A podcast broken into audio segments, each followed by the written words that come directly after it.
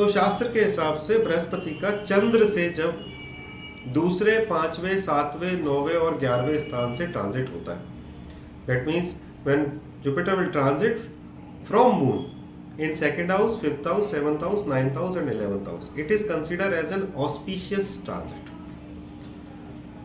and from the rest of the houses it is not consider that much auspicious आप इसको जन्म लग्न से भी देख सकते हो, आप इसको चंद्र लग्न से भी देख सकते हो बट जनरली चंद्र ऋषि पारेश्वर का जो मैंडेट है कि ट्रांजिट को चंद्र से ज़्यादा पढ़ना चाहिए, क्योंकि ट्रांजिट का या गोचर का असर हमारे मन पर ज़्यादा होता है, हमारी डे टू डे एक्टिविटी पर ज़्यादा होता है। बट चूँकि गुरु, राहु और शनि ये तीनों इतने बड़े ग्रह हैं और इतने लंबे समय के लिए बैठते हैं कि ये हमारे लग्न पर भी इक्वल इम्पैक्ट डालते हैं। ये मेरा सोचना है ऐसा।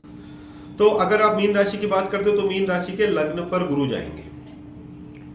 अब इसमें आइडली जो हमें मैंडेट है, वो तो ये है कि गुरु दूसरे में पाँचवें सातवें नौवें ग्यारहवें में अच्छे होते हैं। तो आइडली अगर आप देखोगे लग्न पर गुरु जा रहे हैं तो जो मैंडेट है, उसके हिसाब से अच्छे नहीं कैसे अच्छे नहीं है? गुरु बहुत ही रेयर केस में बुरा करते हैं। गुरु क्यों बुरा करेंगे? राइट बट गुरु का एक प्रिंसिपल है कि वो स्थान हानि करते हैं। है ना? जैसे कि गुरु जिस जगह पर आके बैठ जाते हैं तो बाकी जो शिष्य होते हैं उनका कोई महत्व नहीं रहता वहाँ पर है ना? जैसे अपने गुरु अगर आकर बैठ जाएँगे तो फिर अपन या राजा के भी घर जाकर बैठ जाते हैं तो राजा तो राजा भी चरण में जाकर बैठता है राइट तो जब लग्न पर गुरु आते हैं तो स्थान आनी कैसे करते हैं? आपको आपके ज्ञान का घमंड हो सकता है। Right right. आपको आपकी नॉलेज का घमंड हो सकता है। बट जब यहाँ पर गुरु बैठ रहे हैं तो पंचम स्थान, सप्तम स्थान और नाइन्थ हाउस ये तीन स्थान को देखते हैं। और प्रिंसिपली गुरु का दृष्टि में अमृत है। इरिस्पेक्टिव ऑफ़ वेर एवर ही वो वो बढ़ाएँगे ही। मतलब अगर आप देखेंगे तो शनि का दृष्टि श्रिंक करती है, गुरु का दृष्टि वृद्धि करती है। कई बार गलत चीज़ों का भी वृद्धि कर देती है। बट क्योंकि अगर वो छठे स्थान को देख लेते हैं तो कई बार छठे स्थान में भी वृद्धि कर देते हैं। बट लग्न पर जब बृहस्पति जाएँगे तो आपको ध्यान केवल एक ही चीज़ का रखना है कि आपको आपका नॉलेज के प्रति बहुत ज़्यादा बूस्ट नहीं करना है खुद को ज्ञान का अहंकार नहीं हो। This is the negative point for Meen rashi. The reason is Meen rashi is starting with sade sati also जब शनि का ट्रांजिट होगा तो ये द्वंद्व जैसी स्थिति है। लग्न पर गुरु और साढ़े साथी चालू।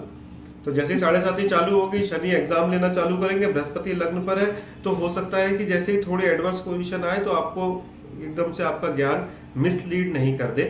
उसके लिए मैं रेमेडी अभी बताऊँगा ही। बट पंचम, सप्तम और नवम स्थान को बृहस्पति शुद्ध करेंगे। यानी कि आगे आने वाले एक साल में आप अपने पूर्व पुण्य को उपयोग कर पाओगे। आपका शिक्षा में वृद्धि होगी, आपका प्रसिद्धि में वृद्धि होगी, आपका मैरिड लाइफ जो अभी थोड़ा उठा पटक चल रहा था वो वो ठीक होगा राइट एंड आपका अध्यात्म और भाग्य में वृद्धि करेंगे। अब जो मैंडेट है वो ये है कि जब लग्न पर गुरु किसी के जन्म लग्न में हो या फिर गोचर में जाए तो उस व्यक्ति को ओम नमः शिवाय चैंटिंग करनी चाहिए। इससे अच्छा कुछ भी नहीं राइट ज़्यादा प्रयोग करने का कोई ज़रूरत नहीं है। गुरु को शिव स्वरूप ही माना है।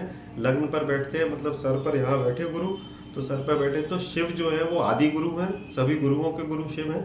इसलिए जब आप ओम नमः शिवाय चैंटिंग करते हो तो आप बैलेंस में रहोगे। Rest of the things is to be taken care by Brihaspati वो आपको आपका बिज़नेस के अंदर, चाहे लाभ हो, चाहे आपका भाग्य। क्योंकि भाग्य में जब, भाग्य स्थान पर जब गुरु का दृष्टि पड़ जाती है तो जिस व्यक्ति का भाग्य बलवान होता है, वो कहते हैं ना, जब खुदा मेहरबान तो गधा पहलवान। राइट तो तो जिस व्यक्ति का भाग्य बलवान होता है उस व्यक्ति के लाइफ में ईज आती है।